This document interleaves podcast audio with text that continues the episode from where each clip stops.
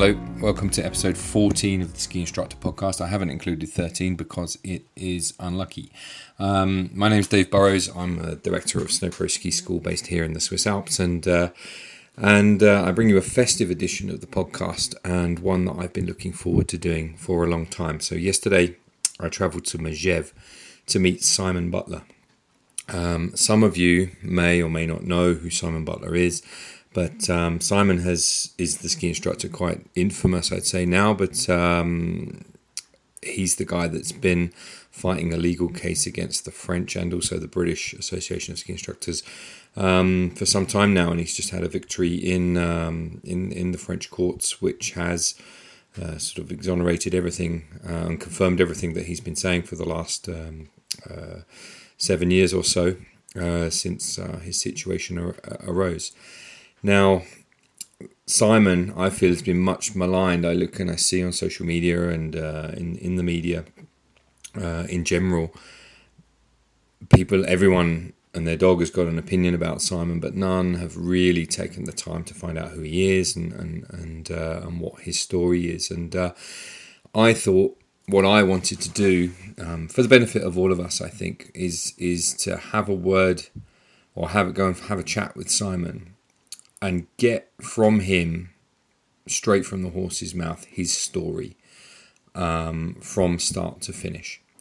So that's what I've attempted to do with with this podcast and this interview here. So what follows is my attempt to have an on the record discussion with Simon of exactly what went down from the moment that he was kind of first um, Uh, first arrested on the slopes and all of the subsequent legal battles that followed that.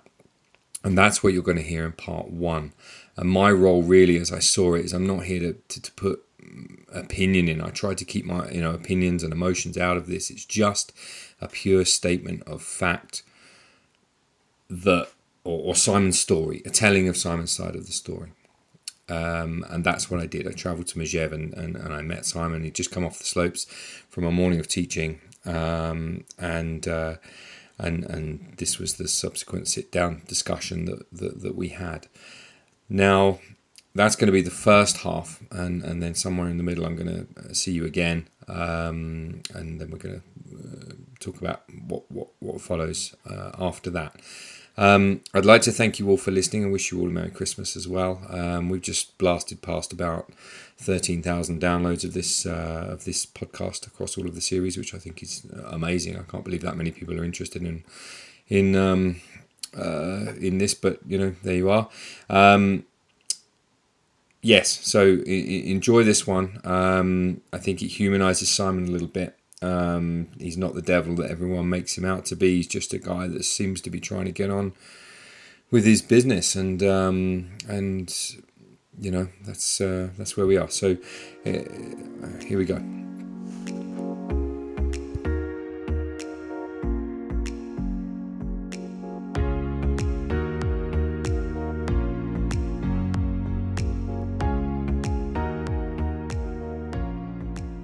Welcome to the podcast. Thank you for welcoming me to Megève. Simon Butler, how are pleasure, you? Dave. Yeah, pleasure. Good to see you here. The famous Simon Butler. Well, In, infamous. Infamous, yeah. Infamous, which is a shame. Which is a shame. What I wanted to do with this podcast, with this episode of the podcast, there's been so much said about you, written about you, opinions of people who have never met you. It's the second time I ever met you. We met on a lift That's uh, right. when in you were racing. I Yeah, was just about to do a masters race. you were just about to do a masters Yeah. race. So I, what what happened was, listener, I was um, I was standing there in the queue.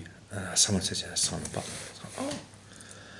And something possessed me to go. I skied as quick as I could just to get round the queue and go next to you. I said, "Do you mind if I just come up with you?" So I've not met you before. Introduced myself and and uh, and up we went. So we had eight minutes, and you told me your story, and I couldn't believe it. I couldn't believe it. I remember it, Dave. I remember. Yeah. And the the bit that got me the most about it was not so much the the legality, but it was how it had wrecked your business operations here. Yeah. And that struck me as really, really malicious. Something horrible had gone on. Yeah. Um, I expect we'll come to that later. But that was my overriding impression. And I wished you well, and you, you went on your way and you raced the Masters, and that was that was cool. Um, and hopefully we'll touch on that later because I think you know, there's more to there's more to you than meets the eye for sure. Um, that's that's my overriding impression. Um, but what I wanted to do with this podcast was I wanted to give you the opportunity to tell completely your side of the story without any spin, without any opinion from people from both sides. Just like literally let this be a factual document of what has happened to you, and we go from there. Okay.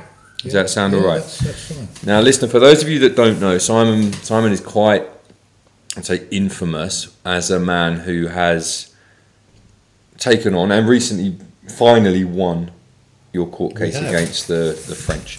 Um, do you want to? Let's start with that. So, the, what, what judgment have you just recently received from the, the, the Well, French it's, court? it's been a long time coming. Uh, we've just had the a final decision from the appeal court. Mm-hmm. Uh, this was against a victory that we had over three years ago okay. in the administrative court in Lyon, uh, which we'd won, and uh, French administration weren't happy with that result, and so they appealed. Uh, fortunately, we were still able to work, so Yeah. we didn't have to stop working uh, again. So we were able to work while we waited for their appeal Oh, okay. to come through.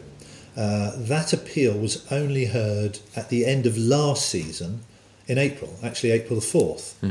And we were told there'd be about a month before we would have that final decision. Yeah. Uh, after which there, there were no more appeals. This was it. Um, so we waited a long time, and I think it was just the week before last. So it was what eight, eight or nine months later. Yeah. we finally got that decision to which uh, we won. When I say we, it's not just myself. Uh, there were several other instructors all working in our team at the time at various levels, from two to four. They have all won as well.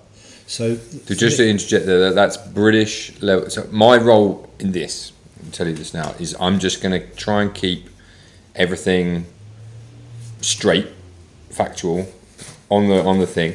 So and also I'll interject when we talk about levels because there's people not just British that listen to this; they're, they're all over the place. So British levels two, three, Three and and, four. four. yes. Okay. Uh, so they all won their cases as individuals, and they all have their own individual paperwork to show that. Okay. Uh, so that was we were absolutely delighted Mm. uh, with that because while there's a, an appeal, even though you've won the initial case, but Yeah. while there's appeal, there's a sort of cloud over it, Mm. and uh, you can never be hundred percent sure. Uh, so we were absolutely delighted to to receive that uh, decision, which now means we're we're good to go, as are all other members uh, up to level twos. Uh, Okay. And this is the big bone of contention, isn't it? That this is the- this is the, the, the, the advice that has been given to British Association and other associations, I guess, members before, has said that in order to work in France, you need to have ISTD level four or equivalent in, in other in other Yes. organisation plus Eurotest. Absolutely, that's what you're told. That isn't the law. No, That is and this is what you just proved, no? You're just proven it. This isn't anything new, by the way. Mm-hmm. Just because this judgment has, has just come out, we've known this for years. Yeah. As have uh, my association, BASI. They've known for a long time. Mm. Uh, but they've been taking their advice from the very people we've been up against in court, uh, which is unfortunate. Mm. Uh, and really should have been taking advice somewhere else. Now, I had my advice from Brussels. Yeah. I didn't listen to what I was being told. I wanted to know what was factual. Uh, so I've been to Brussels. In fact, I've been to Brussels six times and Strasbourg once for meetings at the EU. Okay. And it was made extremely clear to me that yes, if you had your level four and you had your Euro test, you were just free to move around straight away. Mm-hmm. If you didn't have that, the levels prior to that level, twos and threes, could still work in France, but they needed to go through the directive, mm-hmm. you know, which is in place. And it will take a little bit longer, but you're still fully entitled to be able to come and work in France. Yeah. Uh, unfortunately, no one had gone through that. In fact, you know, no one had actually successfully uh, filled in their dossier and gone through the directive uh, because everyone believed what they were being told. Yeah. which is to go through. You have to have, as you were saying, the Euro test and uh, and your ISTD if you're on the British system, Mm. Yeah. uh, which was never the case. It never used. To, there used to be. I remember even when I got into the industry, it was only about ten years ago, that you could work in France as a stagiaire Yes. with a lower level. Yeah, I believe you still can. I think other levels can still do that. Mm. Uh, I, I, as far as I'm aware, there's a time limit to that. Yeah, Um, and during that time limit, you can undergo training to achieve the uh, Euro test and, and the higher levels so you can become independent if you wished. yeah, Um, that's what I believe. There is a time limit on that. But to be able to work, you don't need to do that. The, the, the problem has been people have seen it as an equivalent system, but it Yeah. isn't. It's a recognition system. Yeah, so you have to declare. This is how the system works in the directive. You declare yourself. The French authorities have a month. Things have changed a little bit as well now because it's Yeah. updated. Yeah. But this is still the case. They have t- a time limit to respond to your uh, declaration. If that time limit expires before they have actually just written back to you acknowledging your Yeah. dossier, uh, that's it. You're declared. You can work. and good to go. You're good to go.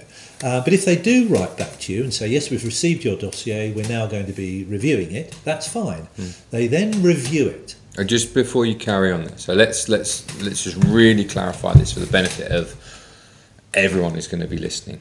If I'm a Johnny ski instructor and I want to come and work in France, is that for a ski school? This isn't setting up my own ski school. It's not right of establishment. That's something No, different. you- if I just want to come here and work as a ski instructor and I want to work for Simon Butler Ski School, Yeah. say, all I have to do is fill in the right bit of paper, declare myself, and if the French state doesn't respond within that 30 days with an objection, I'm good to go. You are, yes. Okay. Uh, but if they do respond, which Yeah. they are now doing, that gives them more time to review your dossier. Mhm. Now, when they review that, they can then state that there is a substantial difference Mhm. between your qualification and that of the host nation. Yeah. But they can't just say there is, they have to prove there is. Mhm. They've still to this day never done that. No. Yeah, so they have to prove there is a substantial difference, and, and let's remember the term substantial. Yeah. This isn't a small difference or a, you know a moderate difference. It has to be substantial, uh, and um, once they've done that, they can either say there's a substantial difference and identify it, or issue you with your carte professional. Right. If they can prove a substantial difference, they then have to ask for your experience. And if you have a certain amount of experience, I'm not 100% sure what it is on the new directive, which is 2013 uh, 56. Um, if they have, uh, if you have, as it was then, two years of work that Yeah. you can prove, that will compensate, your experience will compensate the substantial difference in qualification. And again, they must issue you with your carte professional. So we'll go back to Johnny ski instructor example. Let's say he's worked in, uh, let's say he's gone to Switzerland, he's got three or four or five seasons under his belt already, Yes. And he gets offered a job by, by you in France or something like that. He can declare himself. If they come back and they say, oh no, there's a big difference between what you've got and, and, and our level, Yes. he can say, well, hang on a minute, I've been working in He Switzerland for five seasons, and he They have declares to his ask for experience. it. Yeah, Yeah, they have to ask for it, and right. that if they can, if he can prove that with the experience, Hmm. first of all, that they have to uh, prove that there is a substantial difference. yeah, Uh, but if that is proven, then the experience will compensate for the um, substantial difference. Yeah. and then the same outcome. Carte Yes, and the same outcome, carte professional. If, yeah, and only if they've proven a substantial difference and the experience of the informer, because that's what you're doing, you're informing them. You're Yeah. not requesting, you are the informant. Yeah, Yeah, you're Yeah. informing them you're coming to work on the French territory. Mm-hmm. Yeah, if the informant has not got the experience to compensate a proven substantial difference, then French uh, authorities can send them to the Eurotest. Yes. That's where the Eurotest comes in. at the end of the declaration process. Yeah. Unfortunately, what the French have done deliberately, Yeah. and unfortunately, our association in BASI have gone along with it, is they've put the Eurotest right at the start of the uh, declaration process. Sure so you have to have it just to enter, uh, which is not the law. Is this? Are you talk? You're talking about EU law. No, this is um, th- th- This is within French this is French law. law. French law has been transposed from the EU law. Mhm. So that's it. It's one and the same thing. So it's, it's always been in place. We haven't proven anything new. Hmm. Yeah. We've Yeah. Just we've just got. The, eventually, it's taken a long time, but we've got the laws that were in place to actually come down and work. So the civil servants that are running this process have effectively been doing their own interpretation of the law. Is that what you're saying? Absolutely. That's what's happened. It's got muddied and clouded as it comes down from, as I explained, I, I I don't know if you know, I've had a meeting with Mr. Barnier hmm. um, back in 2013. But back at, in the EU, in, the, in that European Parliament, everything works perfectly. Mm. But as it filters down to national and a regional, local, and where I am, down at the very bottom at grassroots level, it gets muddied and dirtied and mm. completely different down there compared with where it was up here. Mm-hmm. And somewhere along the line, it's all changed conveniently. Okay. Now, so that that's what has been proven over these last five years. Yes. Is it all right if we jump back to what got you into this? What happened to get you into this this sort of five year legal battle in the first place? Yes. So, my understanding is is that you you and your qualifications are part of this um, grandfathered arrangement that a lot of instructors and high up people within the BASI organisation benefited from.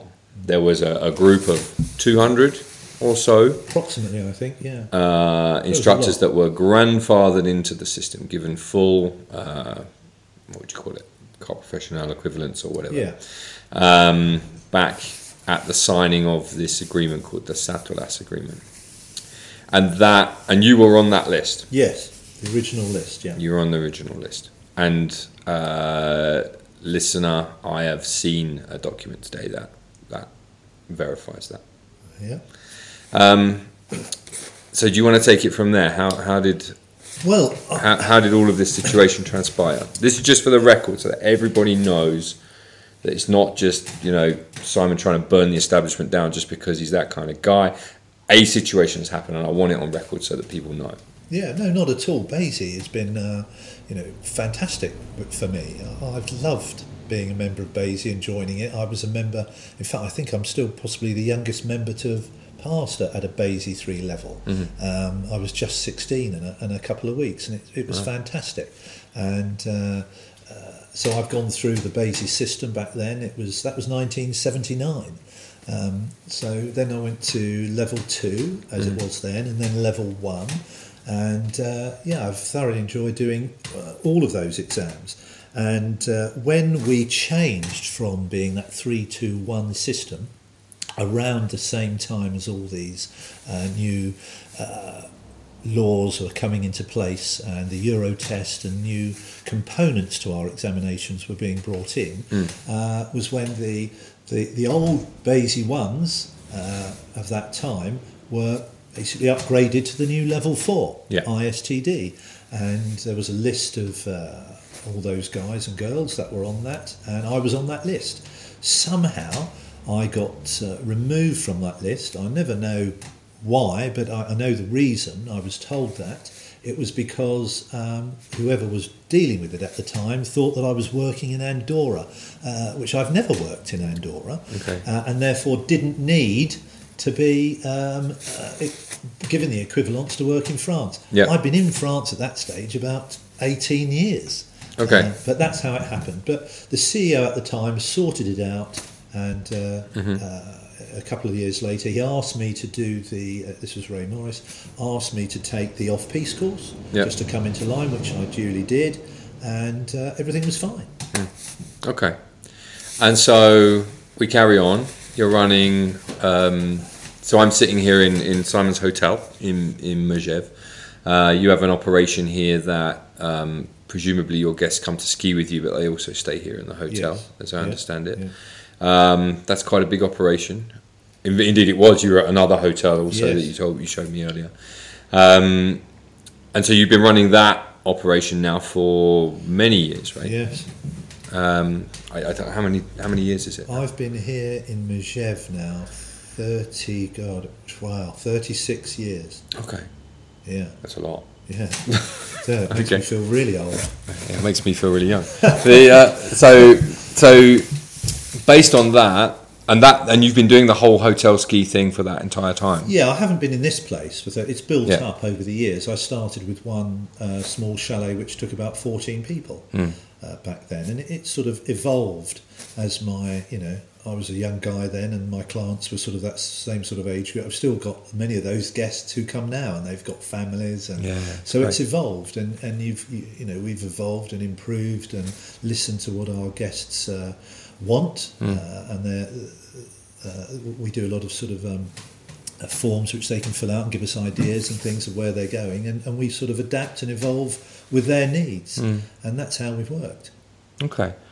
And how many people roughly are coming through your operation, sort of annually here, or at its peak? You know, before Oh, before all this difficulty. Before the before the problems, we were averaging between virtually the same every year because we were full, all depending if you've got three people in a room or two people, Yeah. and the rooms were full. We averaged between about sixteen fifty and seventeen hundred people a season, uh, and now we're about seven hundred, just over seven hundred. Okay.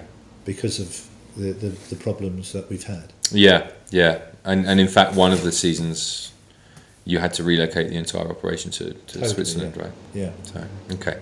Um, now, so leading up to that point, you're running a super successful operation here in Megève. You've got literally thousands of people coming here to ski with you and stay in your hotel. At what point did it did it all kick off, for one of a better phrase? Yeah, we'd had uh, a few issues over the, the years and uh, with arrests. Uh, I think the, the first problems were back in the 90s, actually. Uh, in places like the Saisies, I was arrested over there. Uh, but generally, they all, all seem to get settled back down again and after a week or so, and everything restored to normal. What was that stuff in Les Saisies for? Is it the same thing? Same thing, but, British but guy were- teaching on our slopes. Well, I think back in those days, nobody really knew what the laws were. We all knew we were in Europe, but, Yeah. but nobody really had an idea of, of what what was going on. You know, who Phil talked about that. He said it was a bit in the first episode. He said it looked a bit like the Wild West. which know. was understandable. Yeah. And, and in all honesty, I could understand uh, some of the French getting upset because I can remember being over in Les Saisies, and I'm not going to name the, the companies that were there, but they they had a multitude of instructors who actually had. uh, I think they were leaders, or they'd done an ASSI, which was the artificial slope qualification back in the UK. Uh, they didn't have a basic qualification, some of them at all, uh, which was fairly obvious. Yeah. And um, you know, you can you can understand them getting a bit irate about that. Yeah. Uh, and they come out and arrest everyone, and I sort of got caught in that big net. Um, and that's those were the initial ones, initial problems. But moving forward, uh, we had some big problems in 2013 uh, when we were all arrested. In 2014, when we were actually locked up. Right. I, I spent uh, two days in uh, in the police custody, uh, a night in jail, Mm. and yeah, it really. And then we were stopped. We had uh, an arrest put on us.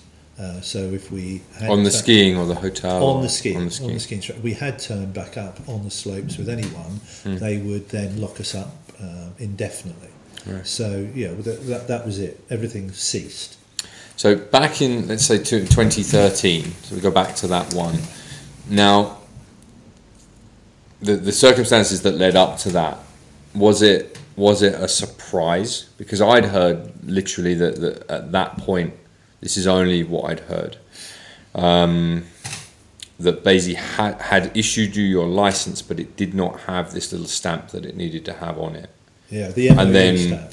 conveniently the the following Yeah. days, weeks, months, you know, the, the police came. Now, what what is is there any truth to that? What what was the, the story of all this stuff leading up to 20, 2013? Okay. Why Well- did it all happen then? In actually, in 2013, we were all arrested, and I was released because back then I did have the MOU stamp Oh right, because it was issued. That was the first year the MOU stamp wa- wa- was there, Memorandum of Understanding. what about the others? No, the others didn't. Right. They didn't have that.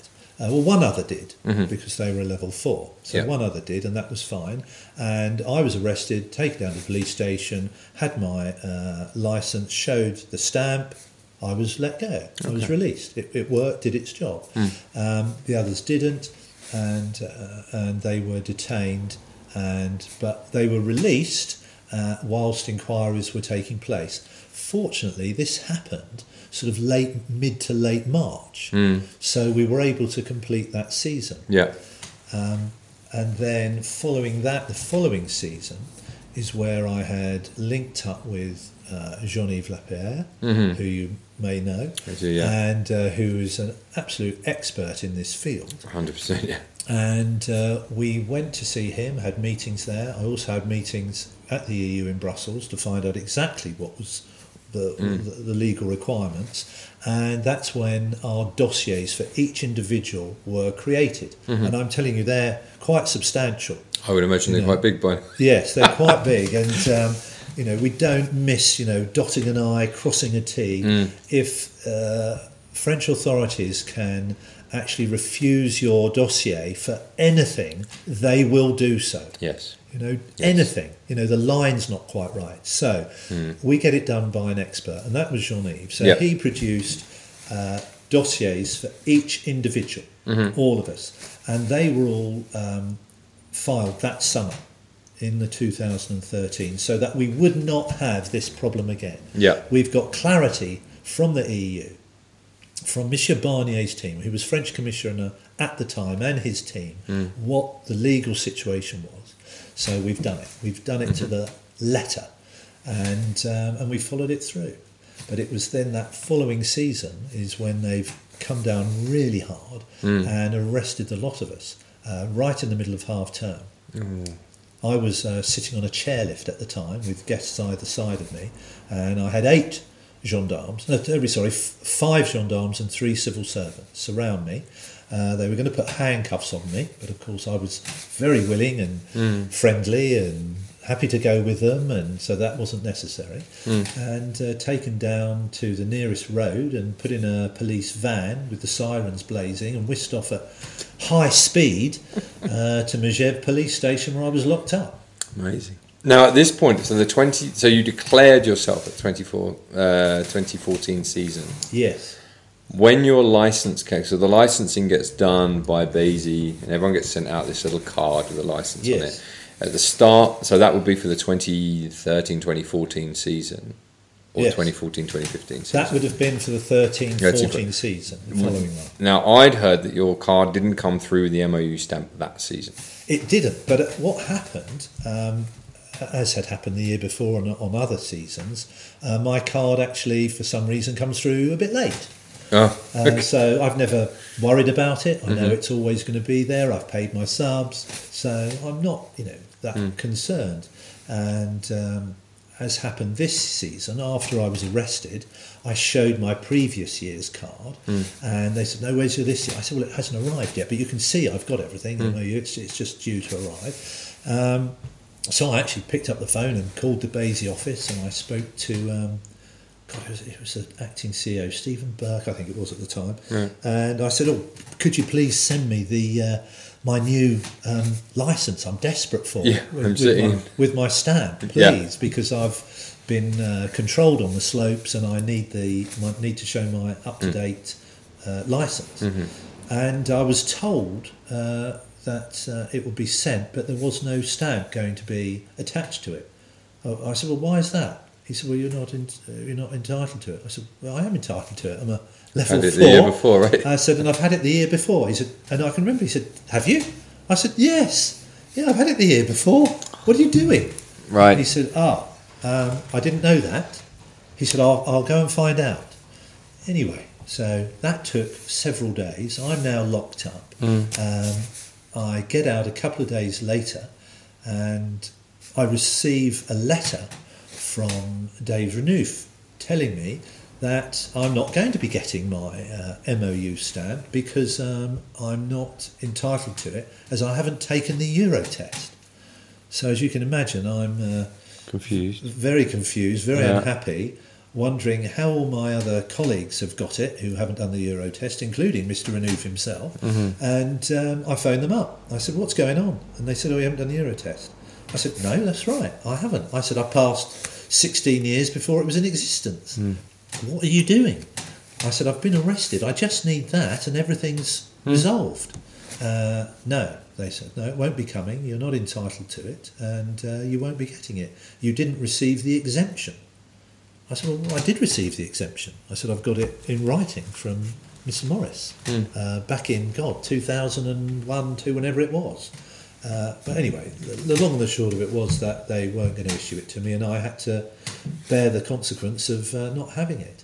Uh, so that was the first I heard of not having the MOU stamp. It was, you know, after I was arrested. Yeah. There was no warning prior to the season starting, or even in the early part of the season starting. This is February, February the twenty sixth, actually, um, after I'd been arrested. And although I'm jumping on a little bit, Yeah. what was very upsetting is that in court, um, BASI had to reveal their evidence and they had to reveal to my uh, legal team a letter that Mr. Renouf had written to his French counterpart in January of that year, telling them that Mr. Butler wasn't going to be receiving an MOU stamp and hope this helps you with your inquiries. so I felt really set up. Uh, and I did mention that in court. I felt like, uh, and I quoted, I felt like I was being thrown to the lions. It's So I hard to no- draw when you see that. It's hard to draw any other conclusion, isn't it? Very much so. You know, I had no knowledge that uh, the, the stamp wasn't going to be issued to me. Uh, but before I was told, the French authorities were told, Yeah. which doesn't it doesn't sound right to me. Okay, so we're gonna we're gonna come back maybe to that later on because I think that's really interesting to, to members of the British organisation as to, as to the det- if we're allowed to talk about it, the details of your your court case with them. The what whilst you were arrested that second time, this sort of dramatic arrest thing that you know. If this is a small mountain village, so presumably everyone knows everyone, and, and Yes. you know you know the, the, the gendarme in the, in the way that, that all these mountain villages work. Didn't need to be that dramatic, I guess. But the what happened then to the rest of your instructors who didn't have this, or previously have the MO, MOU stamp on their thing? Um, you know the guys. Yeah, uh, the other, the other, the, rest level them, twos the and level threes twos and threes. Yeah. Well, they were all stopped as well, and I was. I was actually in the same boat as them because I didn't have the stamp. So that, despite their declaration. yeah, despite their declarations, And their declarations had been done and they hadn't received a response within the required. some of them had, days. some Right. of them hadn't, Okay. um, and it was that all of them at level twos and threes. They were all given the same response, the ones that received it, Mm-hmm. um, and that was that their level two uh, was a, there was a substantial difference. Okay. Now that was the same uh, letter; it was literally a copy paste same letter Mm. to even the guys that had level threes. Okay. They were told their level twos weren't, Whereas weren't a okay, substantial right. difference. So it was just a standard thing that went out, and some of them didn't receive anything at all. Um, Okay. So you know, according to the law, they are They're good. They're, they're good to go. But this is how it was, and they were coming down hard. And I can remember being taken in and out of my uh, cell at the uh, at the police station from downstairs to be interviewed. And I walked past a room which was ajar, and there was a huge board with all of our photographs on it, locations where to look, the areas where we would might be, uh, what we'd be wearing, pictures of us. It was a it was a well planned, well thought out uh, hit Good on Lord. us. And at the worst possible time of the year, as you can Yeah. imagine, in the middle of half term. Yeah. Um, so yeah, that, they they knew just what they were doing. But the other guys, just like me, that was it. We couldn't work. That was the, Even so, so even those other guys who were at the slightly lower level, yes, they had you had you had done the declaration. Some of it had come back, and presumably your lawyer had gone back and said, "Well, look, these guys have X amount of experience." Well, no, that we hadn't even got to that stage. Okay. You see, hadn't even got to, and it, it still never has got to the stage of them asking for our experience. That hasn't happened. We were simply stopped, Mm-hmm. and there was a, a document from the prefet, uh, Monsieur Bobo, who's the, the prefet, just stating an arrest. So Right. there is no going back. We cannot set foot on the slopes and, and teach anyone. Okay. That was it. Mm-hmm. We then had to go through a legal process to prove that we were correct and that we were legal. We had to start that process. So that Which we did. So that's the next stage. So you're there. You are February half term, hotel full of people, no one to teach them.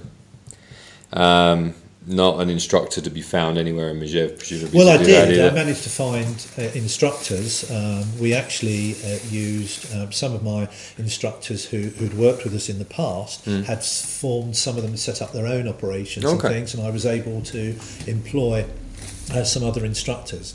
Um, there you know, I would, wasn't going to let the guests that we had down, No. and uh, whatever it took, I was going to I was going to make sure that they had their their sessions each day. So I was able to get out and, and just about get things together. Yeah, I had to get a lot of. French independents and things like that, which wasn't great, No. uh, but we got through it. Okay. Now, so then what happens after that? Because then it goes legal. You have to presumably defend yourself Yeah, against this legal process that's been launched against you. yeah. Um, where does it go from there?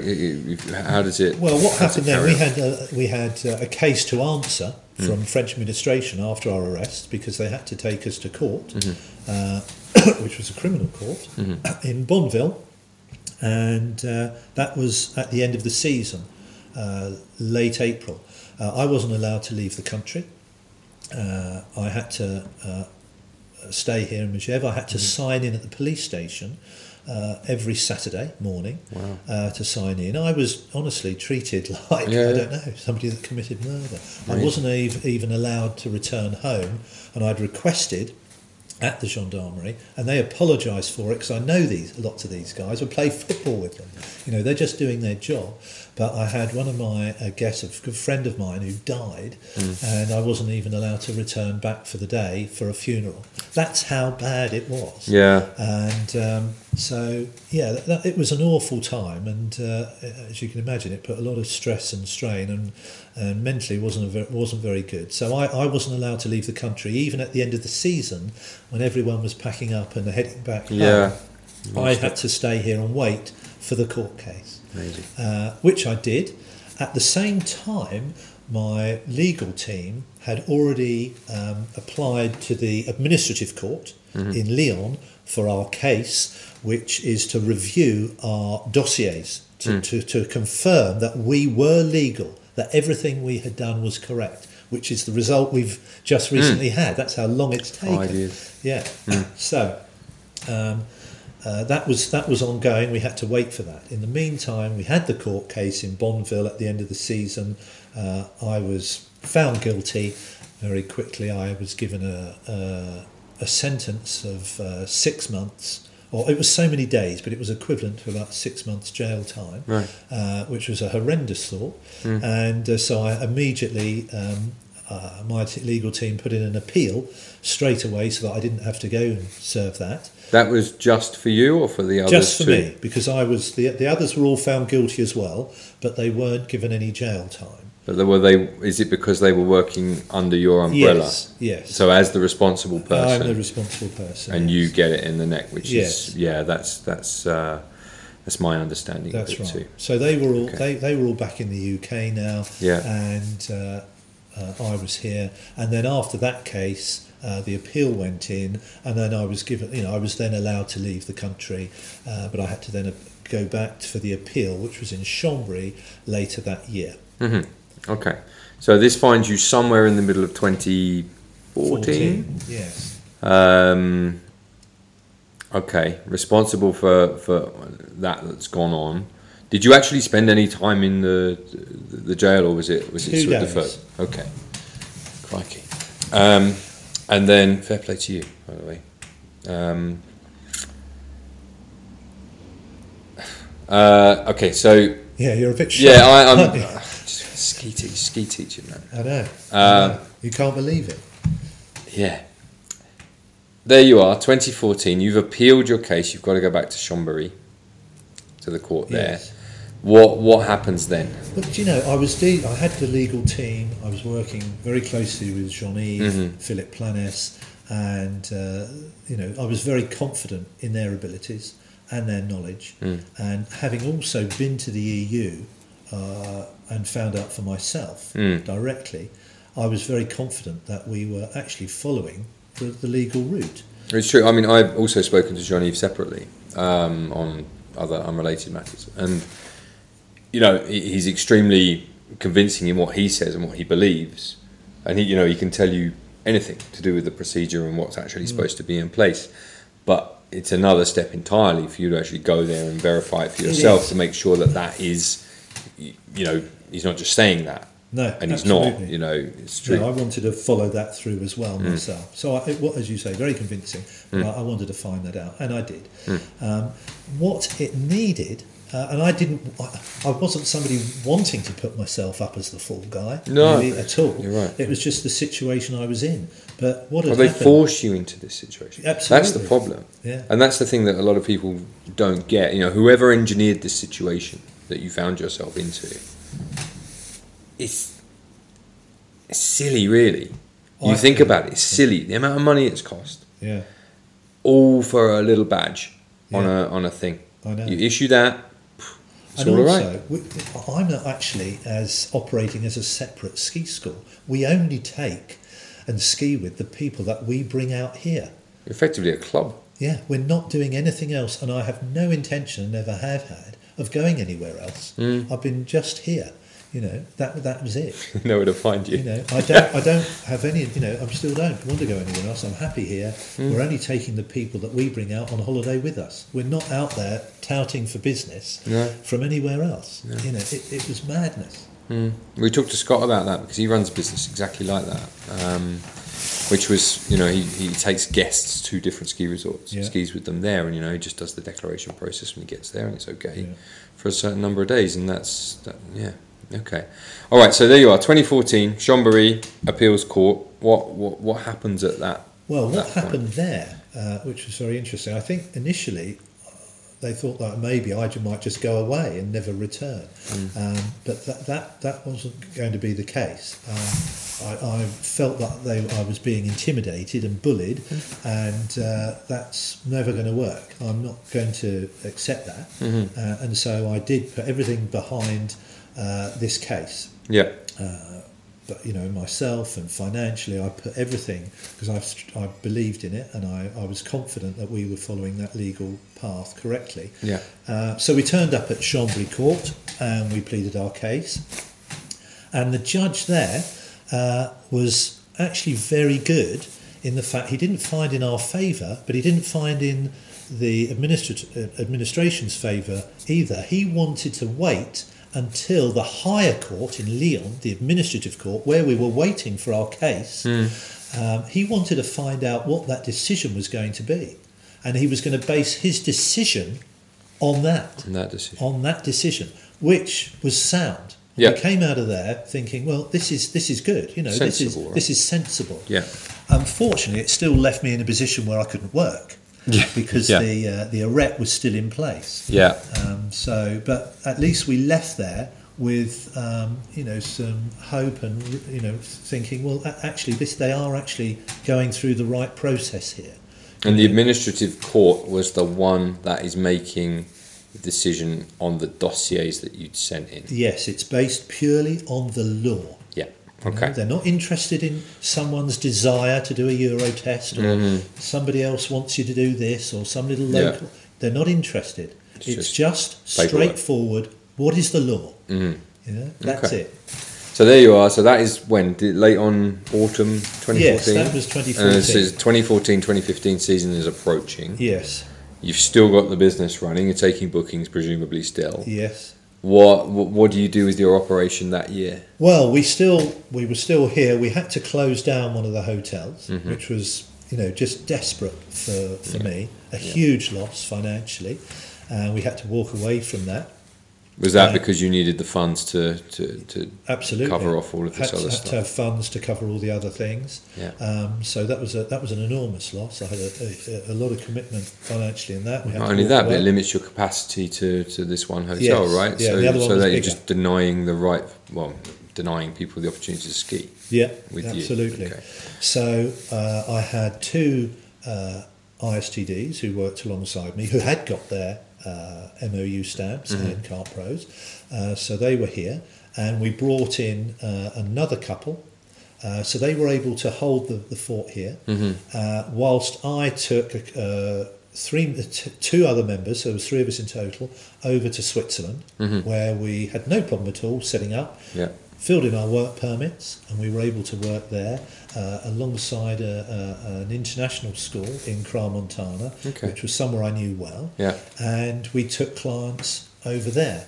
And that's where I, I based myself that season, Okay. which was a. It, it, it, see, we talk about the financial uh, costs, uh, but the, the costs that was. Uh, to my family because they were based here and my young You were up children there. when I'm having to go over there It's a long was- way to Crans from here. was immense. Yeah. And uh, that was awful. I think I mentioned that to you when I sat with you on the chairlift. I'm having to nip between both. Mm. It's awful. Yeah. Yeah. Yeah. Yeah. Yeah. No, I, I'm. Yeah. Okay. And so you muddled through that season, Yes. and you're still waiting at this point for that administrative court to make its decision. Still waiting for that administrative court decision. Okay. Um, when does that eventually come? three years. What? took. Three years. Wait. So all of this time, All you've just been waiting. No, that yeah. From Oh. when we heard when we heard the case, yeah, but we had to wait for three years to have the case heard. Oh come on. No, three years. So I couldn't work for three years. That's that's what's been happening all this time. Yeah, yeah. Not up to now. Yeah. That was back then. So Okay. from 2014, 15, 16. yeah. Right. So um, I, I based myself in Crans, but flitted between the two, and I, I just couldn't do that another year and be No. away from the family for two that No, long. no, so I didn't do it the following season. So Yeah. I just stayed here. Um, I went and skied around with some of the, the guests, just free skied. Hmm. And what, what the, the main thing that I was able to do was they couldn't stop me skiing with my kids.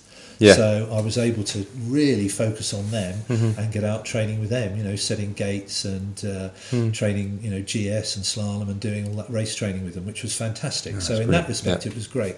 But what was so um, difficult was uh, just saying cheerio to the guests because I love I love being out there teaching. Yeah, yeah, Absolutely love yeah. it. I'm passionate about Yeah. it. I really enjoy it. Yeah. And um, that's what I was missing, Mm. and not being able to do that. Going out on the slopes, sorting out you know who's with who, and saying Yeah, cheerio, and off they go, Yeah. uh, was pretty tough. Yeah, yeah, okay, I, I, I buy that. I, if you're really, I, I agree. With you. I'm coming to the same same thing with my own uh, ski school in that I think I'm having to just to keep up with the the, the, the admin and the growth Yeah, and stuff. Like yeah. you've got to take, you've got to sometimes take a step back. And these last few days I've been over in in Villars, and uh, actually doing this kind of other role, which is quite cool. You sort of just go around, shake people's hands, kind of make Yeah. feel good, meet and greet people, meet all the you know the restaurant owners, and Yeah. see people you see on the slopes. It's quite nice actually. It's very nice. And Yeah. It's an important part Yeah. of the job. Yeah, But um, if it's just that, for me, I'm, I like doing all of that. But when you can't do Yes. what you really want to do, you know, just and, teach. uh, you know, yeah, uh, that's that's what I want to do. Mm. Uh, it's difficult, uh, but anyway, we got through it. Yeah. and um, we finally had the the judgment. Uh, from the French Administrative Court in Lyon Yeah. after the three years, which was our victory. We won. okay, great. Um, that was all out there. We won. Fantastic. and that Every- that's in 2017, 16. 16. 16. Okay, So we've won, and that's it. Everything that was said about us and the, the legalities of why we were stopped were all overturned, Mm-hmm. squashed, yeah, and we'd won. We were back on the slopes. It was fantastic that, that season. so that was for 20. So you won. That was in 2016. So you're on the slopes again then for 16, 17 season. Yes. Right. Yeah. Fantastic. Great Such a relief. Okay. And yeah, happy days. And that was just straight up victory, no Straight- appeal. No, they did appeal. Oh, they did appeal. Right. They did appeal. Of course. Yeah. They appealed that They being the French, French state. administration. Right. Yeah. Okay. Uh, yeah. So that was appealed. Just because anybody, uh, whoever it is, or an organisation, just because there's an appeal, actually doesn't mean that your judgment has been overturned. Right. It, that judgment is still in place. Yeah, yeah, That yeah. is the decision. All that meant is we weren't going to get issued with any paperwork to say, uh, yes, here's your carte pro. oh, so it's a way of them blocking the actual papers. Yes, Yeah. but nonetheless, we had the decision and we had those court papers on us. Mm-hmm. So um, one of my instructors came back who had been arrested, just one. The others Yeah. were still very concerned. Oh, you I know, don't blame when, them. when you've been arrested in, in that way we were, Yeah. they're very concerned about it. I under, understood. And and also we'd had a couple of seasons now working with our. Uh, we have a, a chap from Austria and Slovenia who have got uh, their MOU stamps and carte pros, Mm-hmm. and it was working nicely. And so we just kept it like that Yeah.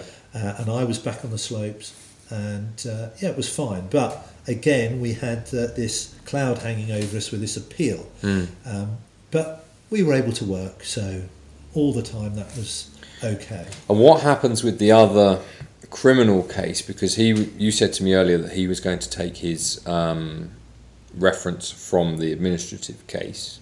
What Ah, happens to that's- that just sitting there no, doing anything? I tell you, there's so many things going on. Well, this is why I'm here. I'm the. I'm the. I know it's difficult Yeah. maybe for people to keep up with it. You know, I, I know this inside out. Yes. You know, this has been my life, unfortunately, for several years. What I try to do with the podcast is I try to put myself in the in the in the shoes of the listener. Yes. So I'm imagining, you know, a version of myself sitting in my car, thinking I would want to say, well, what happened to that? Yes. You know, so I'm trying to be that person. So, yeah. What happened to that? which was extremely important, the appeal court in Chambéry, because I've still got this criminal conviction Yes. hanging over my head with a six month jail sentence. Yeah, which so I if you go up on of. the slopes again and you're arrested for teaching, Yes. you are going directly to jail. Yes. That will be the, Yes, the way it but I can now because we've won at the higher court. So Right. everything's been quashed. But this uh, this uh, other court in Chambéry, with our initial appeal on our criminal Yeah. charges, is still going on. Okay. And what happened? We would go back literally every six months. Yeah. And the judge would ask, okay, have we got the decision from the administrative court yet? Mm-hmm. And we would say, no, we still haven't had it. Because remember, I said it took three years Yeah. to, to, for that. Okay. So we went back there, and you, uh, you may find this amusing. We went back there several times, Right. and on each occasion we said no. Both parties, French administration, ourselves, no, we haven't had that decision yet.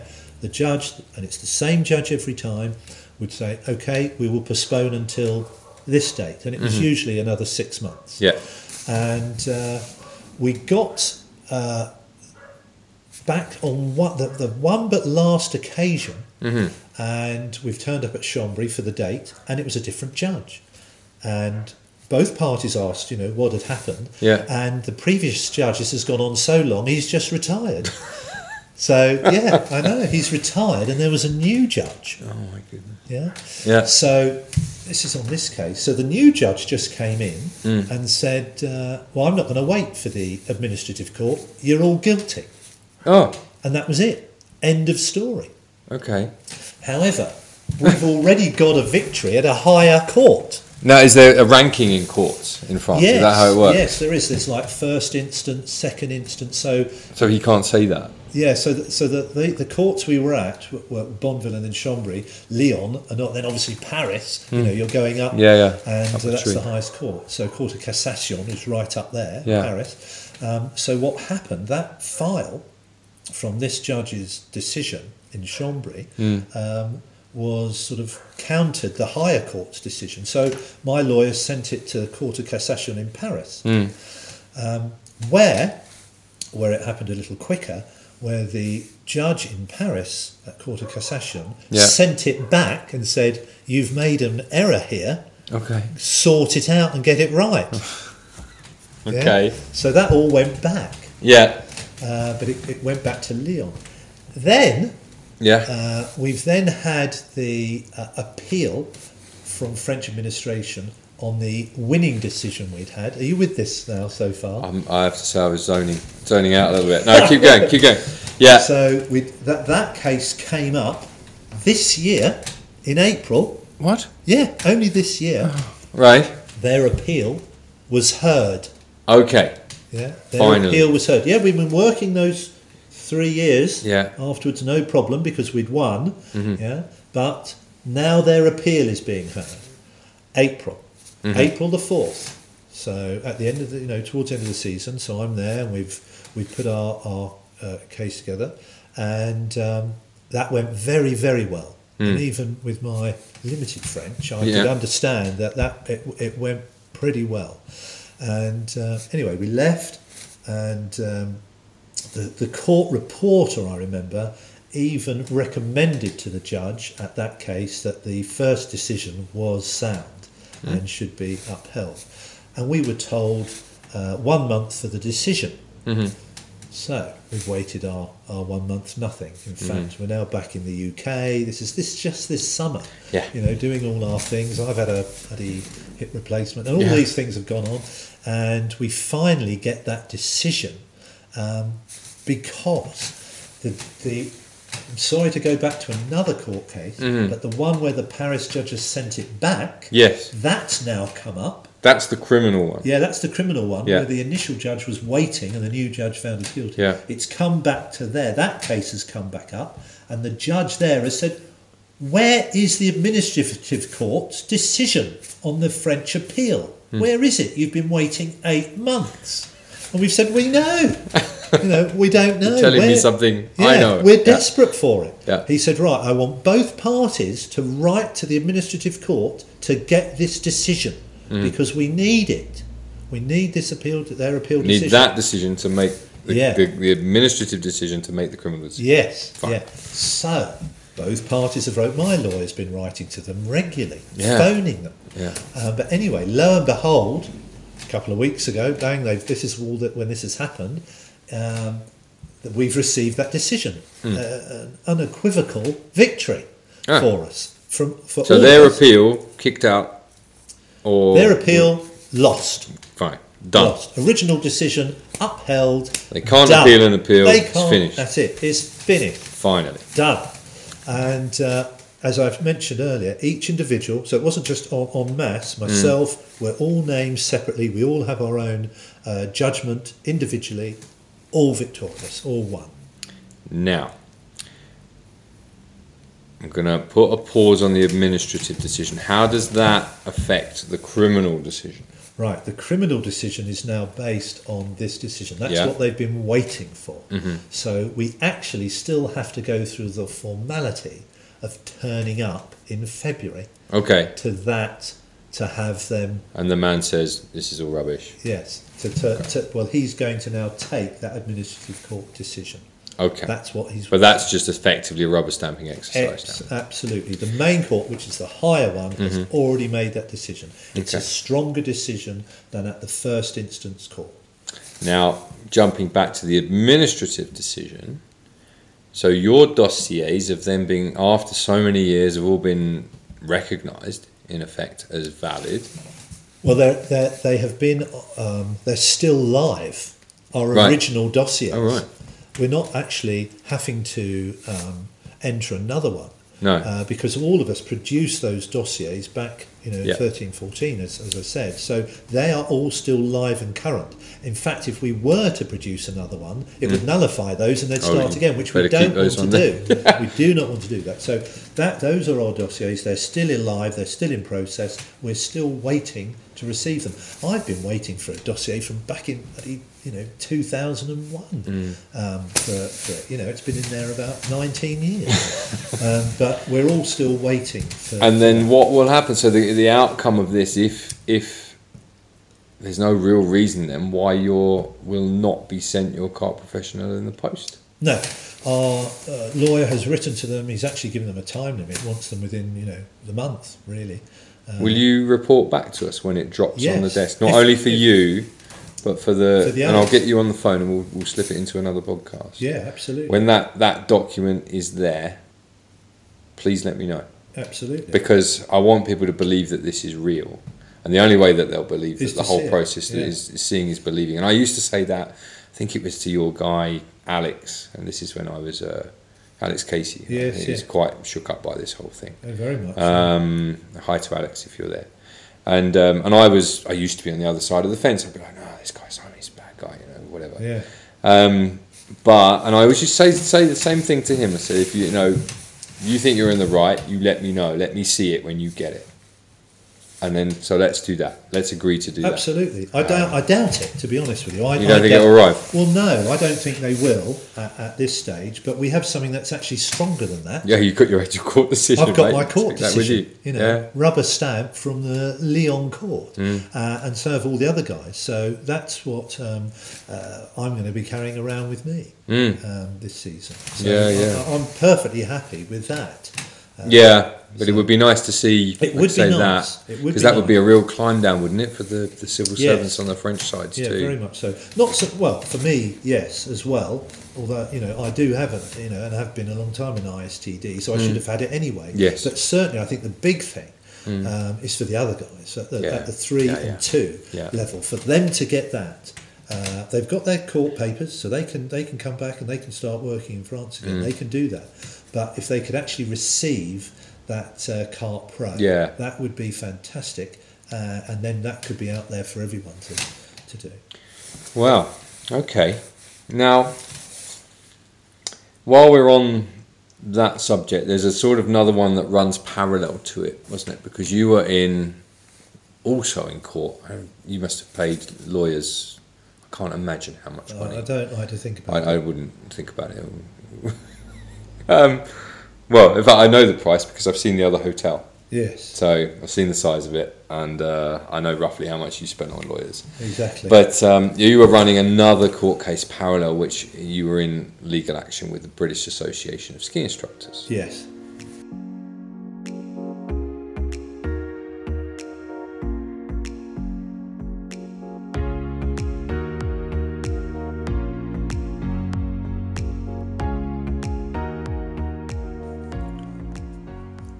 It's uh, it's raining hard here in the in the Swiss Alps. Um, we've got a bit of a storm cycle going through, and, and, and, as of today, where I live, it's rain. It's falling as rain, but uh, I imagine a bit higher up, it's it's pretty snowy.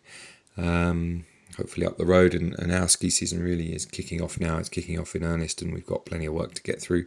Um, but I think my guys are going to get pretty snowy in the next few days.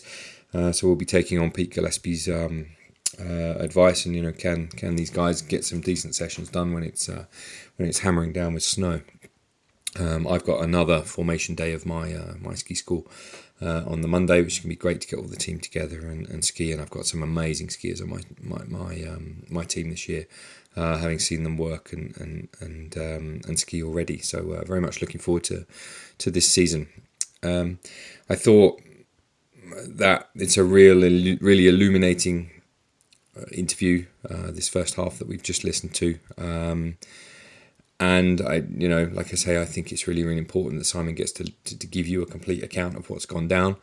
Um, and you know, I'm still still sure. I was talking to, to a friend of mine, Dave, about this this morning. Hi, Dave, if you're listening.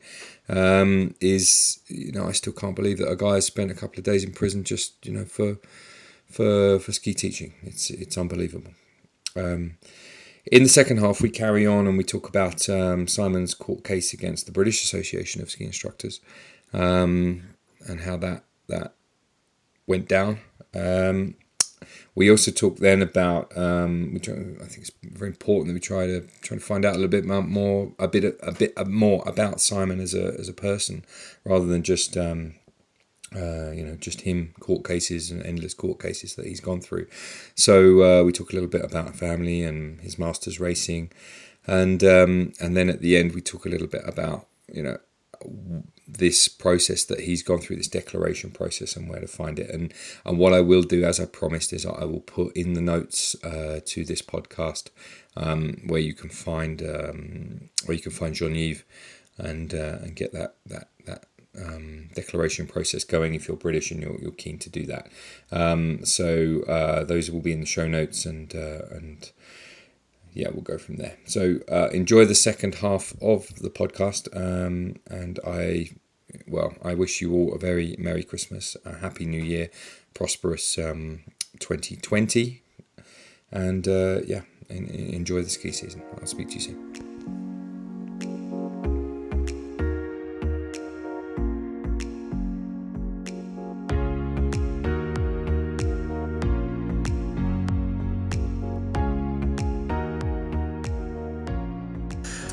All right, so part two, or the next the next bit here that we, we're going to talk about. So, in concurrence with that, you've got, or concurrently with that, you've got another court case going in Scotland Yes, with the British Association of Ski Instructors. yes. Did you bring that, or did they bring that? No, I brought that. You brought that. Now, what what were the circumstances that led? We've already talked about your mysterious vanishing MOU. Yes. What else led up to this this moment Well, that, where, where you end up taking the British Association to court? Yeah, well, I uh, it, it was a strange one, um, Right. because uh, it was something you know I had to I had to think about because I didn't want to do that, but No. I had to get my MOU stamp, Hmm. and BASI, who were issuing it to me previously, were now not issuing it to me. That I needed them to issue it to me, and having asked them multiple times, uh, including as when I said earlier, uh, when I was uh, just out of jail, uh, which would have stopped all those proceedings, they refused to give it to me, Hmm. and uh, so really had very little choice as that was concerned because I needed to have it. Uh, otherwise, I couldn't work. You know, I had to have it Yeah. and I was entitled to it. And uh, the other one was at um, the AGM uh, later on that year. In fact, it was in the autumn, I think. Of what? uh, what of that year? year. That's 2000. Where, where are we? 2014. Yeah. 2014. Um, And where was that? that was in London at the ski show. BASI had a, an AGM there. Um, uh, was it an AGM or an, um, just a general meeting? Oh, one or the other. But there, there was a meeting there, and um, I was told to leave that meeting. Did you deliberately go there to, to, to make this point, or you know, to, to say this is what's happened to me, Well, know, no, or you just knew. happened to be there? They knew what would have to be, and I actually try to get to as many, uh, especially AGMs meetings as possible. If if the, if I can, uh, I will go there. Uh, Just to go, just to go. I, I go not to kind of bang. No, I've been to many meetings where. I've said nothing. I go to many meetings where I'll say a lot. Mm-hmm. Um, you know, if, if there's things to be said. Um, but uh, no, I was going there for that meeting to want to know the reasons uh, why. Uh, there were other points as well, but why I wasn't being issued with my MOU stamp. I was going to be bringing that point up at the end. What the criteria was. Yeah. What's the criteria for it? Um, What in in in previous years have you been going to AGMs or EGMs or, what, or meetings, whatever, and trying to put across this point that is contrary to, to, to everything that they say about Yes. you know have you been saying you know you've been having your hand up going this isn't true you need this that, and the other Yes. Yes, I have. Okay. I've made several points at meetings. Uh, do you know, my very f- first time when I, after I'd had meetings in Brussels, Hmm. and this is like a revelation to me. You know, this is totally opposite to what my association has been telling us. Um, maybe they don't know. Hmm. So my very first one, God, must have been back in you guys 2000, know about this 2011 or something. I can't remember the exact dates. Was actually telling them yeah you know, and it seemed to fall on deaf, deaf, deaf ears. I seemed to, you know, I had the impression that maybe the, that the, the powers that be they knew all of this in the first place. Mm-hmm. You know, I don't know that, but I was certainly making them aware. yeah Um, but yes, no, I would go because you know I knew things weren't right, and I was trying to put this, these points across, uh, whi- which I would do at the end when you have any other questions. Um, but I would go there. So what happened at this particular meeting, and I think it was recorded um, on video, I was asked to leave um, by the acting CEO at the time, as I'm no longer a member. Uh, to which I replied, well, well I am. I've, I've only paid my subs. I said a, a week or so ago. I'm absolutely up to date. No, it's you've been. Uh, I think something I was voted that I was expelled and I'm not a member anymore, and I had to leave. oh Uh, uh, uh, which By I, who? Uh, I think it was Stephen Burke at the time. but who voted. Oh, it was it was all the the committee. Actually, there was one chap who I, I didn't know, uh, I'd never met, uh, who was one of the committee who actually resigned um, because of that decision before the meeting. oh right Yeah, yeah, and that was Mr. Linklater. I've still never met him, but if he's listening, you know, thank you. And uh, you Ian know, Linklater is it, i i yes, Ian. Linklater. Oh, yeah. Hello to you if you're And, listening to um, yeah, Yeah. he he left on that. I wish he hadn't actually, but um, Mm. yeah, that uh, that happened. So they so before that AGM, Yeah. there was a meeting that came the, the So I'm told. uh, Yeah. behind the scenes Obviously, I'm not meeting. involved in that. I don't no, know no, what's for sure, for sure. But at that meeting, it was voted that you should be removed as a, Yes, a, as a member of the British Association. Yes. And then you turned up at the EGM, and then they chucked you out, or the It was an AGM, EGM, uh, Yeah, meeting. It was a meeting, yeah, and I was asked, to- but I refused to leave. Okay. And um, I had, you know, some several uh, friends in there and people that I had some people that knew nothing about any of this. Hmm. That uh, that also thought this was completely wrong. How can you throw a member out? Hmm. Uh, you know, just there and then, at the, at, right at that moment. Yeah. You know, I've had no warning. I've had no um, chance to defend myself. You know, at any disciplinary hearing, I was just Yeah. told there and then. I would have thought that there is a procedure that, that gets followed, isn't there? Well, there, there, there would be, I'm sure. And uh, but I no, I didn't have any of that. I didn't have a disciplinary hearing or chance to defend myself or anything. But Mm-hmm. that, that was the the bottom line. I was now no longer a member. Mm-hmm. Um, so that's what happened, and so that was part of the case. All right, so we were just interrupted by the UPS man, but let's uh, let's carry on. So Yeah, so that was part of the case was getting my membership reinstated. yeah, So that was also why I was having to go to court. Uh, because you needed your membership, because you needed the MOU and the Not only do I qualifications that you qualified exactly. with years ago. Yeah, Well, not only did I need uh, the MOU stamp, I now am not a member. Yeah, Um, so I haven't got a license to do anything. Hmm. Um, so, yeah, I, where do you go from there? Hmm. Um, I had to go to court.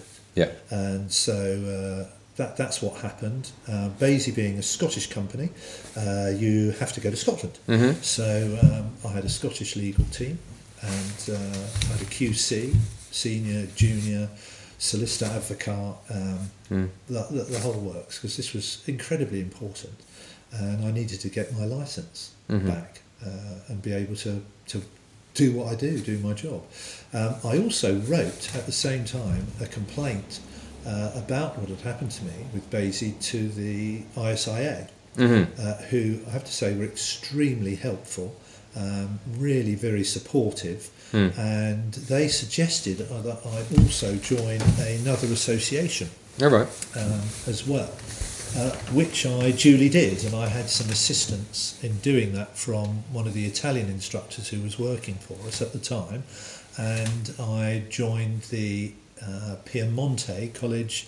Uh, in Huh? Italy and became uh, an Italian qualified ski instructor. I had forgotten about this. Yes, you are qualified in Italian, but then, Well, well, yeah. Do you, should we go off on this tangent? no, you- We'll you- put a pause on the Scottish court case. Now you have to tell me about the Italian. bit. Well, the, that was that was great. You have to go through. You have to you know send in all your qualifications and um, uh, which I did, and my history, uh, which was obviously went to uh, a government-based source to start with to see if you were actually of a level to then go through, which I did that, and then um, I had an Italian trainer uh, during the beginning of that season come over here to spend the day with me and we were up on the slopes and he was going through the bronze silver gold progression that they have in italy Oh, cool. uh, with me and obviously just checking out my level Yeah. and um, that was all signed off and Mm-hmm. done and uh, i duly took, took a while but i duly became uh, a maestro de ski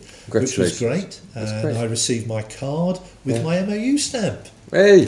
which was fantastic um, Yeah. Unfortunately, um, Mr. Renouf again wrote to the Italians telling them that they shouldn't have done that and that I wasn't entitled to it, uh, which was again was. I, I, In what way? In what justification would Well- you not be entitled for it if a man has come over and checked your level? Well, because again, uh, the Italian Association, in fairness to them, were actually defending my case to start with. Right. Um, but um, he was putting across that I hadn't taken the Euro test. Right. Again, which they weren't concerned about because I'd passed before that date. Yeah. Uh, but it came up that um, I, I, I don't know why that, that this was there was a reason. Oh, hang on. All right. So. We were at the Italian Yes. Uh, so yeah, I'd applied for that, received it, and then um, Mr. Anouf had written to the Italians to tell them that I shouldn't be given it and wasn't entitled to it, uh, which was a great shame. What was his justification for that? That I hadn't done the Euro test, Okay. and so. Right. Uh, but the, as I say, the Italians were very supportive. Uh, but ultimately, it that I wasn't issued that further.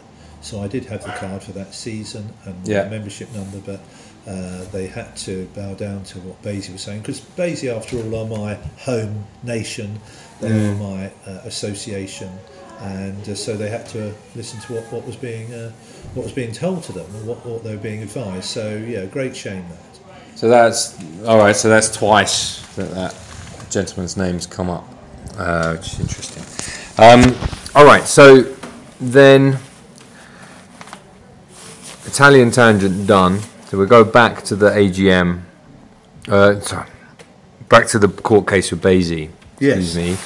So we were looking at. So you're in court now. You're taking BASI to court because they didn't issue you with a membership. Yes, they didn't issue me with the MOU stamp, and they'd taken my membership away. Yeah. So, um, first of all, it, it was that the membership was reinstated fairly quickly.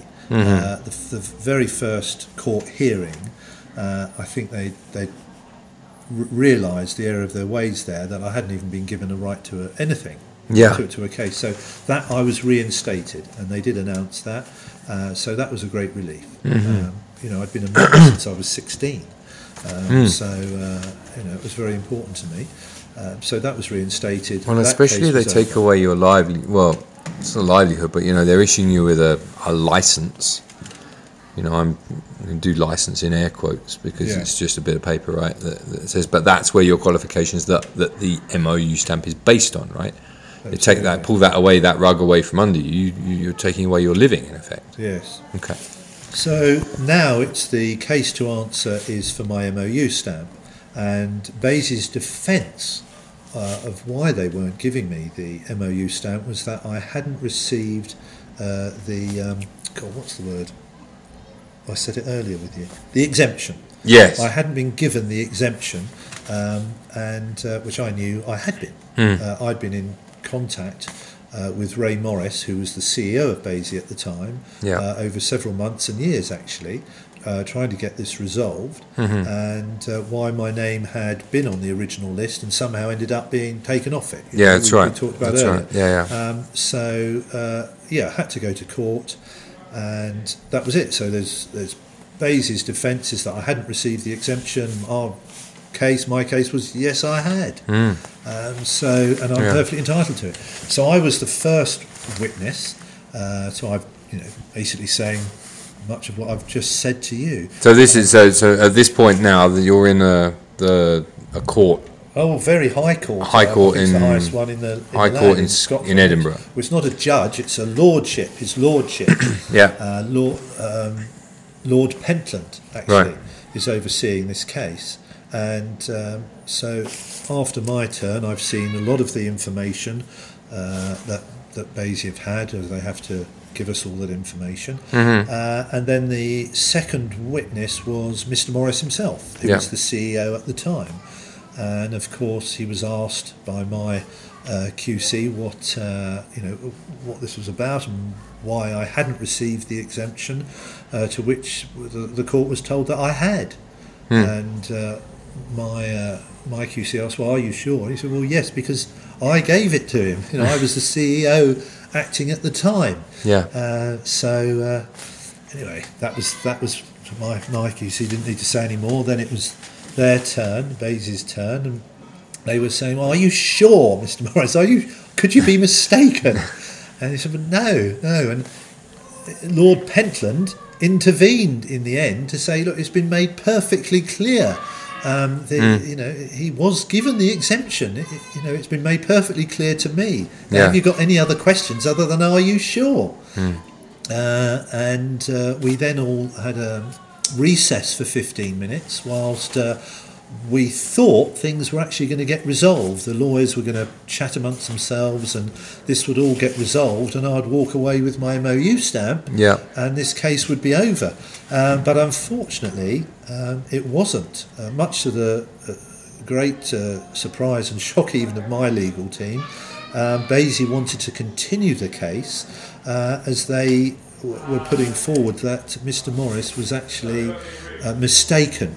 Let's put it politely. Yeah. That he was mistaken, and he also had um, a grievance uh, to bear with BASI for some reason, and that uh, what, what was being said was actually a mistake.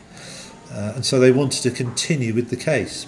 So uh, Lord Pentland looked for his earliest date uh, that uh, he could reconvene, and the date he was given by his assistant, I think his usher, was sometime in April. You're right. And I can remember him saying, "No, we're not going to reconvene then because we don't want Mr. Butler to miss another ski season. We need to to do it before then." Uh, and he actually said, "When have I got a day off?"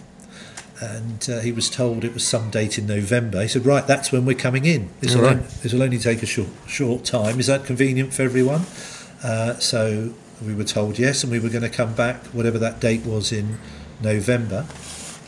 Yeah. Uh, before that happened, we actually received the judgment from France on our case from the administrative court, yeah. which we had won. And so um, it was then revealed to me by my legal team that it was impossible uh, to have two cases now to, to achieve the same goal Yeah. and that his lordship might dismiss the case uh, because uh, I can now work in France. Yes. Okay. I can now work. So why do I need this case? So it might be dismissed. So there was a chance it might be dismissed. In which case, if it was, I could be liable for cost. Um, but if it was run and he decided to run it, he said, you know, you're you're very likely to just win this case. Um, but my, my QC said, you know, we we never have gone into this to try and cause damage or any harm to BASI. Yeah. And I've never done that. It, to be for me, it's been the people running the association Hmm. that have been the problem, not the association itself. If you can, do you understand? No, I do trying to get understand, yeah. So that was never the case, and I, I certainly didn't want to do that. Um, and so it was agreed that the, we would, you know, both parties would drop hands, and we would just settle and go our separate ways and not continue with the case. And um, that's what we did. Okay. All right. So at that point, you've you've kind of shook hands on the on and said, okay, Mexican standoff. We're all we'll both walk away. Yes. No one sues anyone.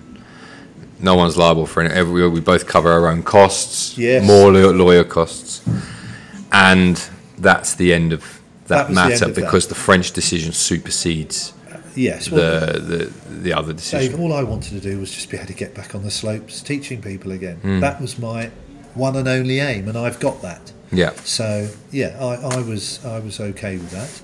Okay. Um, although subsequently the French appealed that decision. Of course so they I was, did. Yeah. Yeah. so I'm then in the situation where I've you know dropped hands and walked away from the BASI case. To And get you can't bring that one I again. I can't bring it back up again. Yeah. And I'm in the situation where I can work.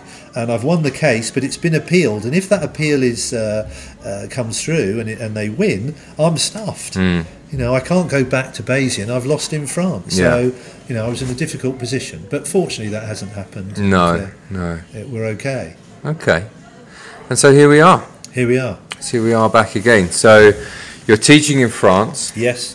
Your team here comprises of what? Is it? Are you now with this blend of Austrians and Yes. and Yeah, I've got um, one other Brit, uh, uh, Jay, who you've met. Yeah. Um, she's ISTD, and I've got uh, Slovenian. Uh, I have another ISTD, uh, and I have an Austrian uh, chap, uh, Richie, and that's our team. Mm-hmm. I'm looking to get some of our old team um, back out uh, for individual weeks, the ones that have been victorious in court. Yeah. So I'm looking to do that on particular weeks. I haven't decided which ones yet, but I just want to uh, get them back out uh, when when we're busy or when Mm. I'm away uh, to take uh, my place.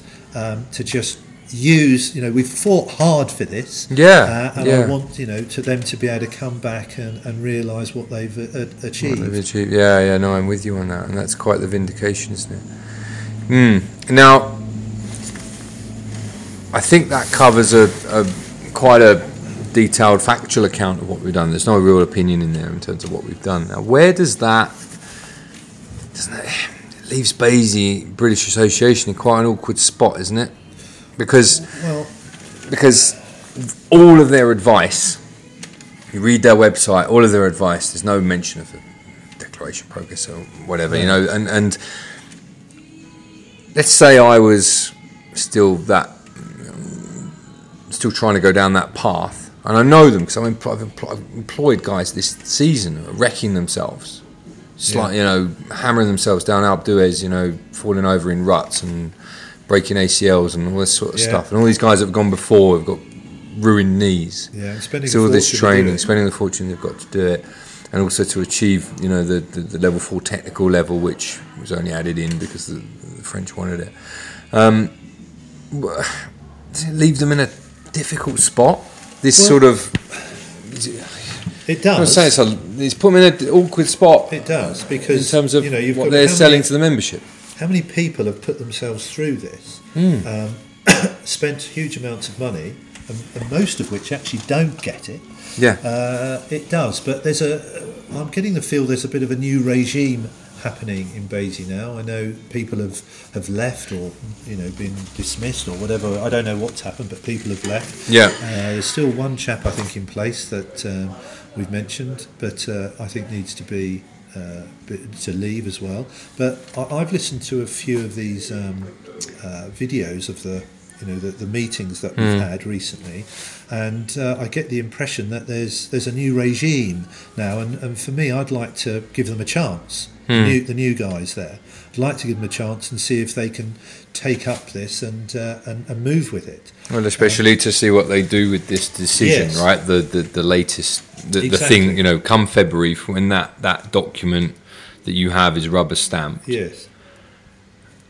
What what what, ha- that's when that will be the, the decision time, right? Is it Yeah. what happens well, no to the decision British times Association now. then? That we've we've got the decision. Decision times now. That's just the lower court uh, that was waiting for that high. court. Okay. So we, we've got it now. What I would like to see happen is for uh, BASI to, to get uh, as many members as, as want to, as wish to, uh, work in, in France to get their dossiers in uh, before Brexit.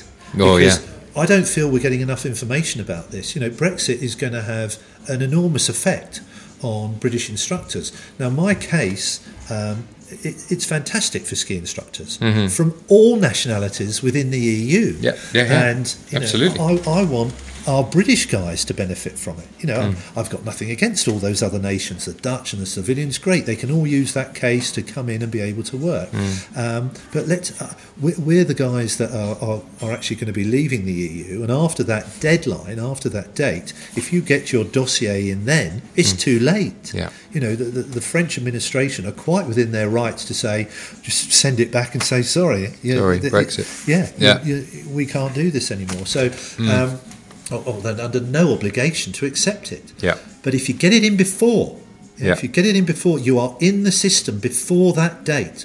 We are members of the EU. We come under that jurisdiction. Get the dossier in. So I urge all members to do that as soon as possible. We've got till January the, the 31st. That's not long No. um, and you need that dossier in. Could I also say, Dave, and I'm not trying to promote or advertise anyone, but if you go through the, the, the BASI website to do it, um, they're still obviously taking their information Yeah. from the very people that we've been in court against. Yes. Yeah, so Yes. it's it, it's not going to be the right information. No. Now, hopefully that will change. Let's let's see these new guys in charge on the committee, new chairman. Let's give them a chance. Hmm. Uh, but certainly, if you go onto the French website, it's all Eurotest. You- You're gonna. It's a line to nowhere. It's a dead end. Yeah. Go through Jean-Yves Lapierre. Um, God, I've never pronounced his surname. It's correctly. impossible to pronounce, isn't it? Yes, I know. I know. Go through him. It's uh, France Plein Air. Yeah. And uh, that is I'll the way forward. I'll, I'll leave Please a link put a in link the, on the notes to try and. He will. You'll need to join that association. It's only a Hmm. few euros, but he will create your dossier, and it's not. You know, it's not an easy process. You have got a, a, an awful lot of things that you have to have Yeah. and fill in, but every member from two upwards will have that. Hmm. Um, so there, there's all sorts of other things you have to to have. You know, Yeah. obviously same as us, medical certificates and these sorts of Mm-hmm. things. But get it all into him ASAP, and he will do it the right way Yeah. yeah, and you will get registered.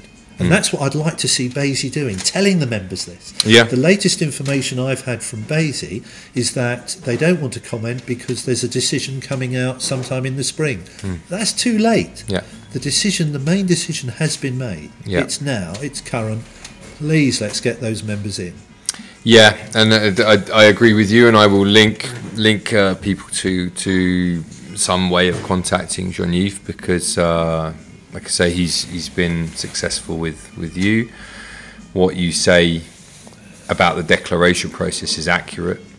Um, and and yeah, and, and it's very important. I think it's it's important that people know that it's very very hard to get that process correct yourself. It's exactly what you said earlier. Like if it's not perfect when it goes in, they don't need any No. any second chance to send that dossier back to you, right? So let's yeah, that let that go through go through a professional. In essence, it doesn't cost very much. The documents in themselves aren't very difficult to get or put together.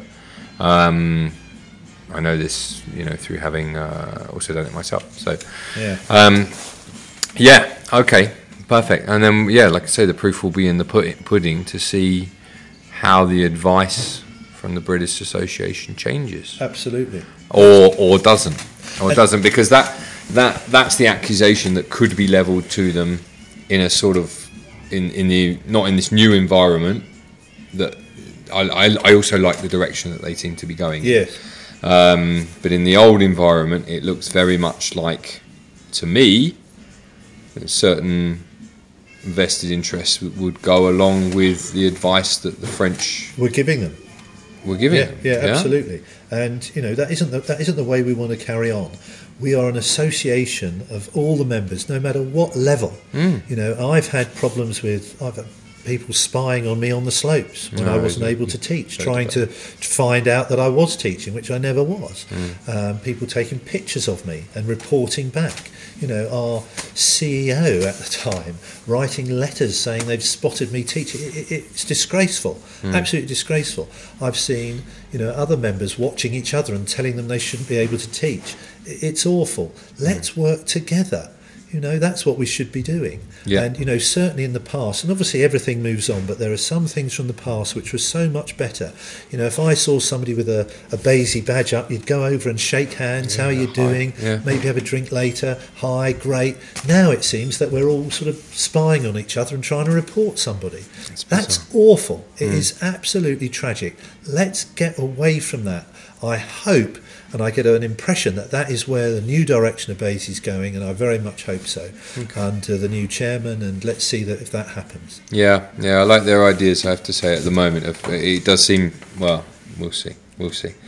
Good. All right. Now, can we can we humanise Simon a little bit? Can we ask you a little bit about something else? You know, Yeah. you do a lot of masters racing, I did. or you have done I since have your done. your, I your loved operation. It. Yeah, I loved Tell, it. tell me, uh, did you you race you raced when you were you were younger? no, no, okay, I was. so you got into this recently. Yeah, I was. Uh, you know, I've been skiing since I was six. Um, I was uh, up Sandown Park, which was great for me. The Okay. dry slope. I was there every night after school, and uh, I used to do all my holidays in the Alps somewhere. Yeah. And um, I took my BASI exams. I was 16 in the December, and I passed in the January. Amazing. So, and then I was off and away. I just went straight off, and uh, yeah, so I've been doing it, you know, full time since then. Uh, I got into You've never done anything else. That skiing's your life. yeah, yeah, I do lots of other sports. I love it, Yeah. love it all. But um, that that's been it. And I got into the racing uh, a few years ago, uh, having turned fifty. Hmm. I thought I'd give that a go, and uh, I just wish I did it earlier. I absolutely loved it, and um, yeah, I was. Uh, I, apparently, I looked good, but I was just slow. Oh, it's So- all about looking good. I'm with, I'm with you on that. So, but I'm now trying to, funnily enough, work out of all the things I've been trying to do, all this precision and almost looking like a robot skin structure. I'm just trying to get rid of that, Yeah. which is probably going to be impossible, and to just think about trying to get fast. But I had a hip replacement, and I've had a few bad injuries on shoulders and things, and I haven't raced for two years. But I'm determined to get back to it the following season. Okay. But my main focus is my children and their racing, which is uh, far more important than mine. Yeah, let's talk about that because your kids, uh, you, they just, we just, I just met them. Uh, they're lovely. Um, met your whole family now, actually, Yeah. and the dog, um, which is great. And uh, they, they are, they've just come back from Pila training there. Yeah, they've just had a couple of days there. I unfortunately couldn't go, uh, but they've been over there for two days. They've got a race there uh, early next month, so it was a, a great opportunity to train on the uh, the piece they're going to be racing on. Okay. Uh, they're they're back uh, training. We'll probably have a day off tomorrow, and then we'll be back training. You know, from now on all, all week. We have a we bring a, a teacher to continue with their education. that Oh, academic. really? We bring a teacher over here for the season. Um, so they have their academic stuff in the mornings, Yeah. and I'm out uh, skiing of my guests. Yeah. And then I finish. I do a morning session. I come down. We have lunch, and then we all go off training. Oh wow! So they're homeschooled in effect. They're homeschooled in the mornings here. Yeah. Um, during the summer, During the summer, they're back at their schools, regular school. and we have time off, and obviously summer holidays to get out and do our snow training. Oh, wow. We had about, oh, no, not about exactly, we had uh, nine weeks on snow during the off season this year. good yeah. lord. Yeah, That's no, they're going very well. It's a great journey. We're loving the journey. Yeah. You know, hopefully, it, it goes, you know, where we want it to, but it's uh, we're going to enjoy the whole process. How does the uh, how does the academic side? There must be other people in your situation. I think that's really interesting. So how does that the the the sort of I'm at school six months of the year, and then the other six months I'm kind of Well, doing my own thing. Do, uh, do, do they? I suppose I want to say, do they keep up? Like, I mean, Oh yeah, yeah. They're very, the, the schools are great. So what happens? It's there are three terms. yeah, at, at, at school. So they're there for the, the term from Easter holiday. You know, when we go back from Easter holidays, Yeah. they're there until the summer holidays, and then the well, I forget what that term's called, the one going into Christmas. So that they Oh, do yeah, two term- terms. Michaelmas term, isn't it, or Lent? Anyway, they do those two terms. yeah, And then the third term, the one from January through to April to Easter, they're here. oh, okay, And so our uh, teacher that we have here, um, she goes to both of their schools yeah, and links up with their head teachers and gets the curriculum for that term oh right, from all their individual Oh, wow. teachers. And she brings it out, and that's what they do. yeah, So yeah, they do that. Some days, for example, you know, we might get a, a miserable day that's pouring with rain, and rather than half day, they'll do a whole the day. whole day, yeah, And then uh, we've also got other days where we've got some fantastic conditions, and I've got a, a piece that we've we've got permission to use, and I can get the gates on, Yeah. and we'll go all day. Oh, You okay. know, so it's a bit swings and roundabouts, and because she's just with us, it's very adaptable. Yeah. As long as we can get those hours in each week, um, that's what we do. I think there's a lot of dead time in schools in general anyway. So I think you know a morning, solid morning, you probably Yeah. get quite a lot done Well, anyway, no- can't you know. They're not doing PE in games. Yeah, they're, yeah. they're not having their break. They Yeah. got- you know, so Yeah. we're, we're getting in just about enough, and and we, we've gone into the schools when they've gone back uh, to find out how they're doing, and because we've been doing this a number of years now, and they've been very happy. They've said, you know, actually, if anything, they're they're up. So Oh, good. um, we're, Wow. we're, there's no problem. We can continue like this, and you can keep it up. Then uh, they're happy. That's a great way of doing it, isn't it? Hmm. Okay. Oh, well, that's uh, some useful information for uh, anyone else out there that's in a similar situation. Yeah. Ah, that's almost a variation on those sort of sports schools that they've got, isn't it? Um, there's some in the Valais, I know, and there must be some in Austria as well. Like if you're selected Yes. at a certain level, Yeah. you have to go to a special school where they do And they do do mornings it. There are some clubs and- that are doing it. Um, Yeah. You know, they- they've just come from doing a bit of training with BSA over Yeah. at Villars. yeah, um, you know, who are fantastic. And Mm. Malcolm runs that, and they do a great job. yeah, Um, and the kids go out there and stay and they have their education and, and come back. We can't go over there because it's just a bit too far to go all the time through the tunnel and back. for and sure, yeah. and back, so we're, we're doing it here. Oh, okay. And so, in terms of um, plans for the future of the business, I suppose now all this is behind you. I'm jumping back into the, the topic of this. What, what, how, how do we, how do we, how do you carry on from here? So you, you you're, presumably you're going to build your business back up to where, Well, where you know, the, Uh, yeah, that's, uh, not really though now because um, my focus is predominantly with uh, obviously on the business, but with the, with the kids, and as they're getting older, yeah, um, uh, that's becoming more and more important. yeah, So I don't actually want to get back and get any larger So again it's a nice size. Time. Yeah. I'm actually spending less time and handing it over to others to do, so I can be more focused on, on their training and uh, yeah, and their racing. That's that's really where my journey's going with them now. How does that how, how does that sit with you? This sort of sort of handing off of responsibility kind of thing. Does it is is it I suppose it's some tough to do ago- sometimes, isn't it? yeah, it's difficult at times because it's something you've built up. But no, it's it's good. And you know, when you've got uh, like I used to manage all the hotel and all of Mm. that sort of thing, which uh, was chaos. You know, when you've got people that are better at doing something than you, let them get on with it. And, uh, Couldn't agree more. and that's it, and that's what I do. Mm. And um, so I just all I really do now is just uh, my little bit of teaching on the slopes, Okay. uh, and let other people run this. And uh, I'll probably wind that down even more as I'm focusing more on, on the children. So Mm. Oh, yeah. cool. That's great. All right. Um, well, as far as I'm concerned, I think I've you've given me all the the answers, and we got a document on record for for you know what we wanted to say. Yeah, I can imagine. Um, like I say, I'll, let, let's. Um, will you? You will come back to me when we've you know, that those, those cards yeah, and stuff drop yeah. through the Well, I'll give you an update. post. But yeah, please do. And um, but for now, we, we also do everyone.